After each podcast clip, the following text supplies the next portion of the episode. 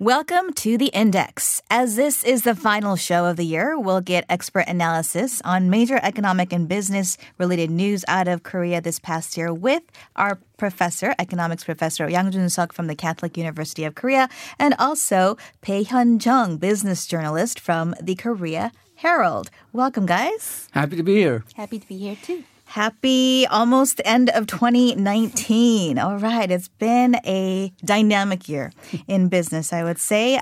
But let's go ahead and begin with the topic of labor reform. So the Moon Jae-in administration had promised to increase the number of jobs. That was one of the pledges that a lot of people were watching because, of course, they were looking for quality jobs. So for the first word, Professor Yang, how would you say the Moon administration is doing now? Disappointing. It's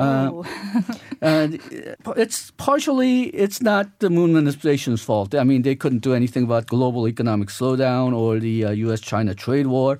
But I think they did make some critical mistakes on some of their labor policies. For example, the rise in minimum wage and the 52-hour workweek rule really increased the cost of labor. So while we did see the number of jobs increasing this year overall, most of that was in the category of part-time jobs, 17 hours or less.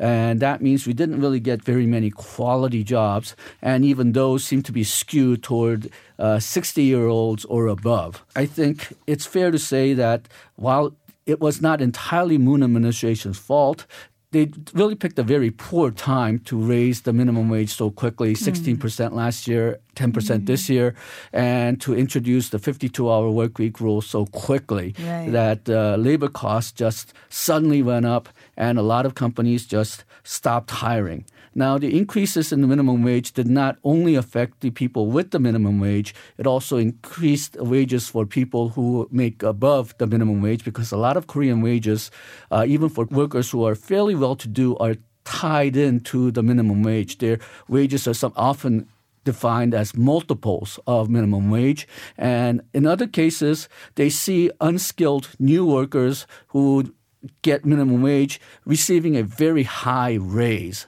And a lot of skilled workers who have been in the company for a long time, they see new workers, unskilled workers getting such a big raise, so they demand a rise in wage themselves.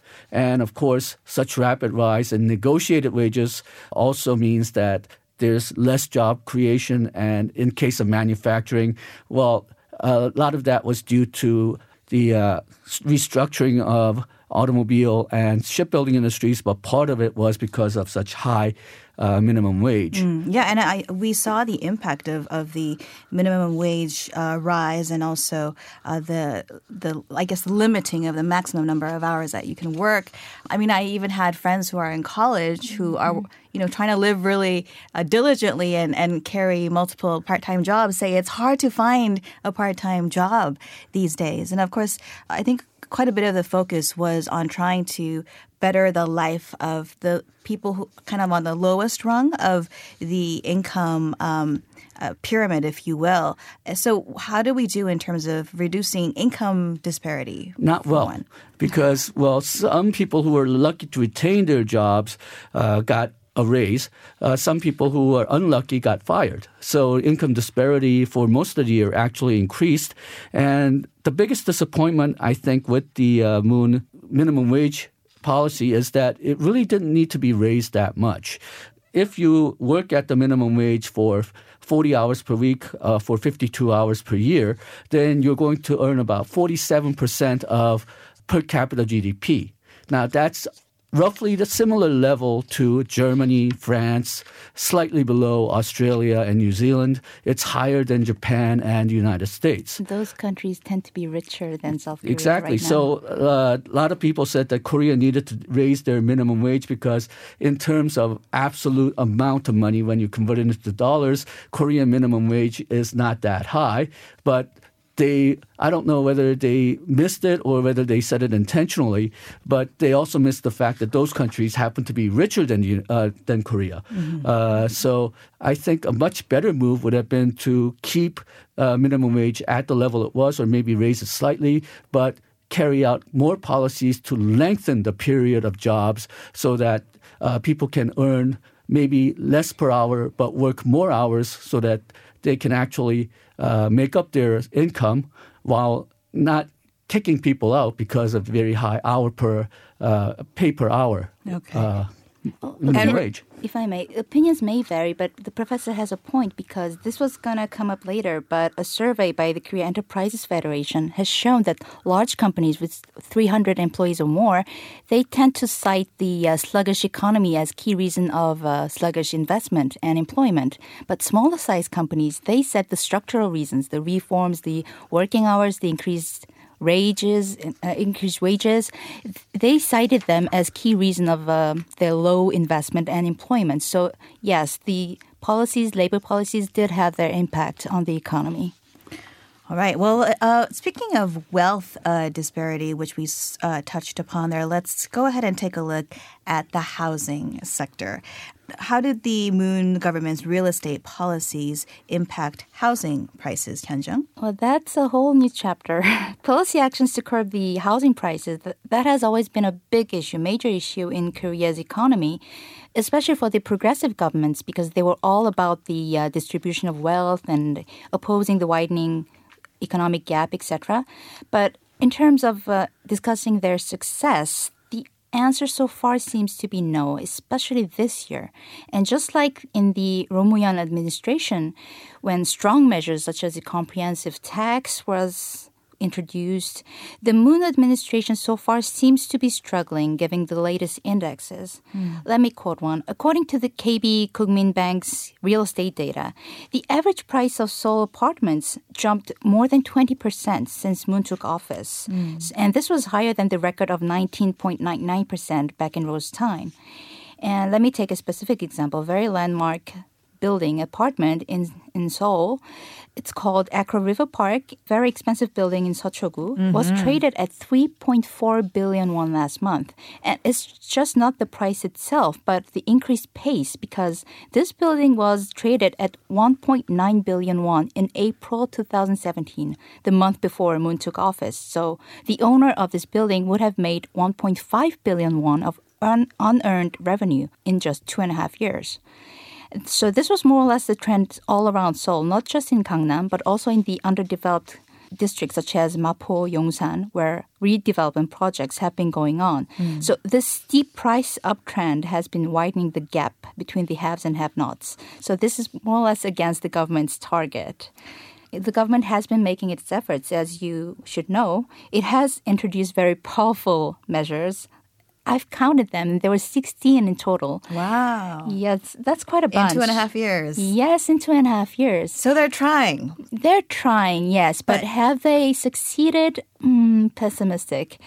The representative one is the so-called September 13 measures. They were introduced last year, and they delivered a shock to the market.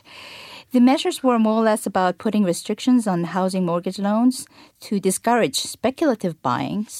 And this seemed to have some effect for more than a year. But starting this July, the apartment prices started going up again, and nobody can do anything about it so far.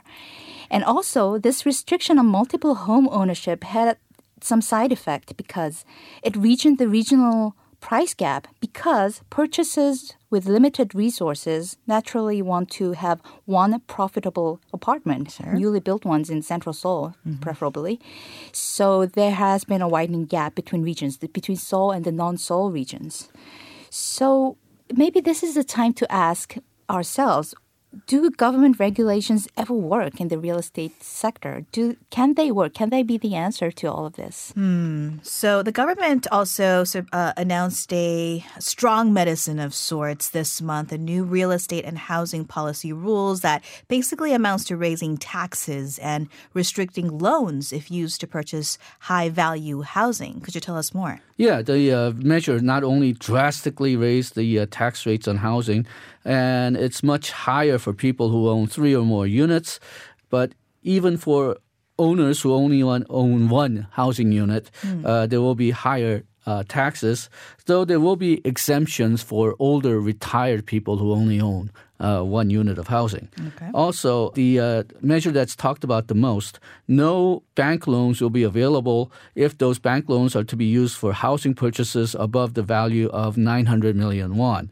Some people are accusing the government that forbidding loans means that no middle-income people will be able to buy higher-valued apartments, mm-hmm. so they'll be shut out of the market for above-average housing. Okay. And then the acquisition tax or the sales tax will be reduced temporarily so that people who own multiple housing can sell some of their houses without having a high sales tax penalty, mm-hmm. And that hopefully will bring a lot of apartments into the market and drop prices, and everybody hopefully can be happy.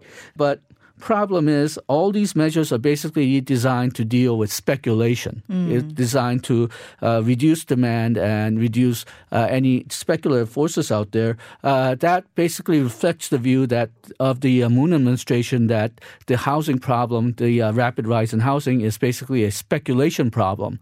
Now, there's tend to be another group of analysts, I include myself among them, who think that the real problem is lack of supply. Mm. People, as I mentioned before, people want to live in Seoul because it's very easy to get jobs here in a wide range of industries. So they want to... Accessibility. Right. Accessibility to do those jobs. That's partially the reason why the satellite cities are not working well, because it's just, even though they're right next to Seoul, it's just really hard to get into the city. So they want apartments in the city near convenient transportation, near the, where they can get new or better jobs, and that's going to create a lot of demand. I think that's the real problem, lack of supply. Mm. But the Moon administration believes that it's actually speculative forces, and these measures are designed to deal with speculation. If I'm right, the prices of housing will continue to rise. If they're right, the prices will start to fall. We'll see who's right or wrong.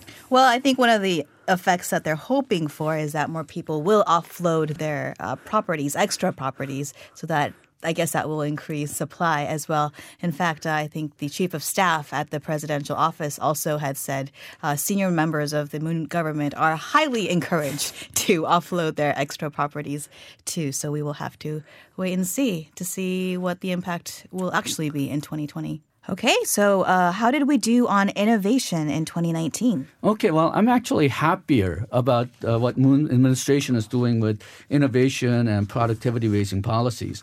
When Moon administration first started out, they really didn't have an innovation productivity policy. What they had was what they said was that they had an income-led growth policy. But if you look at the details of that policy, it really didn't have that much to do with growth. It was actually a fiscal policy strengthening welfare. But in the second year, they started emphasizing the importance of innovation, importance of productivity growth, even though they didn't have that many concrete policies in place. This year, they actually have a couple of policies in place. Their crown jewel for the innovation policy is regulatory sandbox. Now, what the regulatory sandbox does is for approved industries and approved companies, you can basically ignore most of the regulations that the government sets out.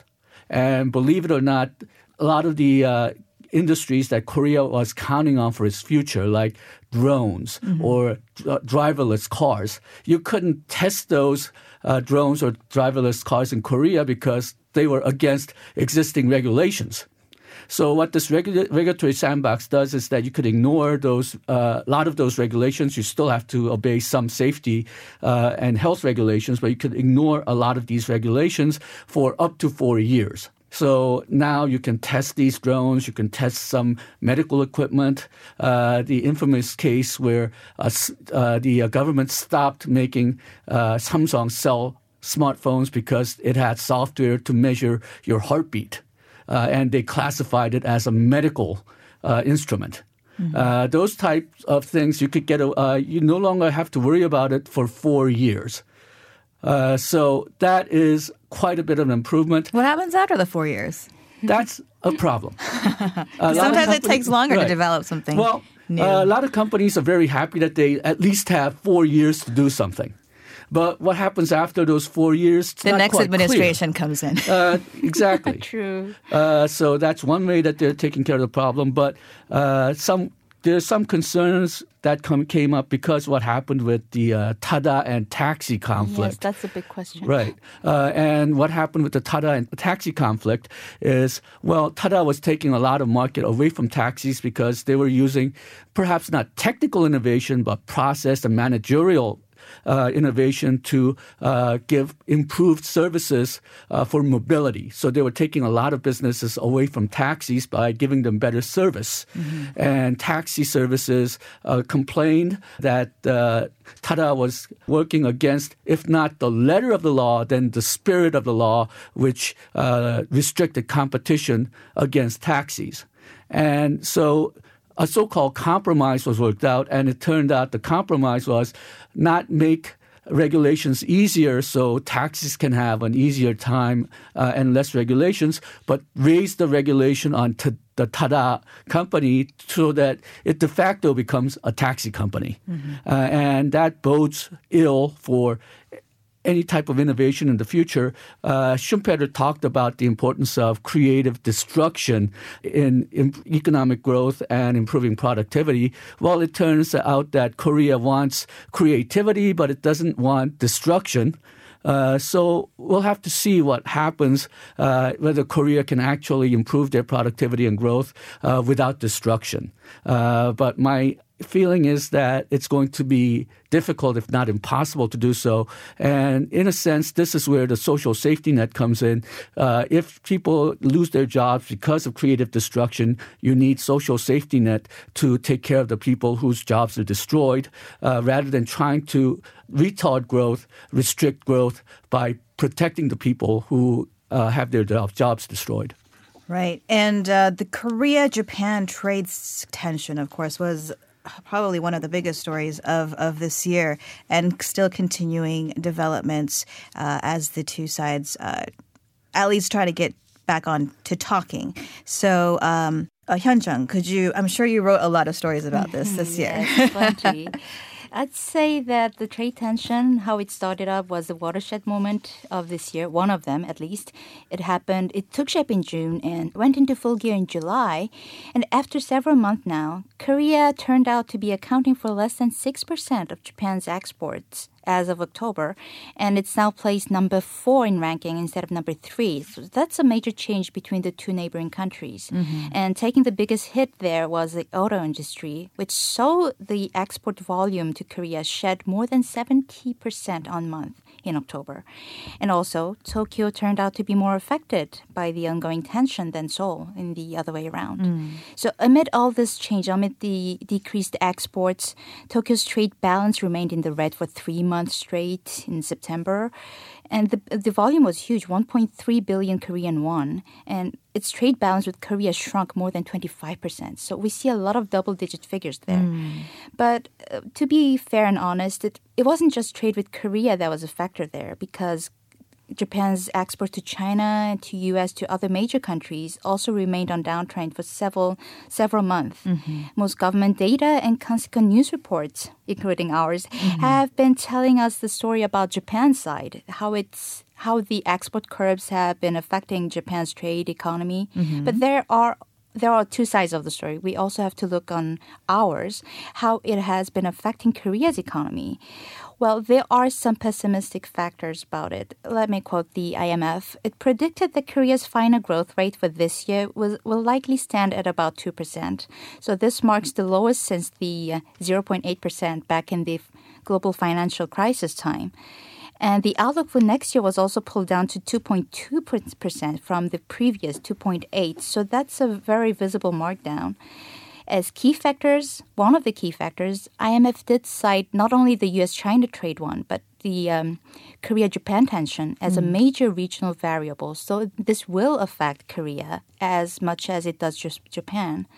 And claiming that emerging economies, including Korea, will take a greater hit from the sluggish global growth, the IMF urged for cooperation to alleviate trade tensions. So this does address Korea and Japan.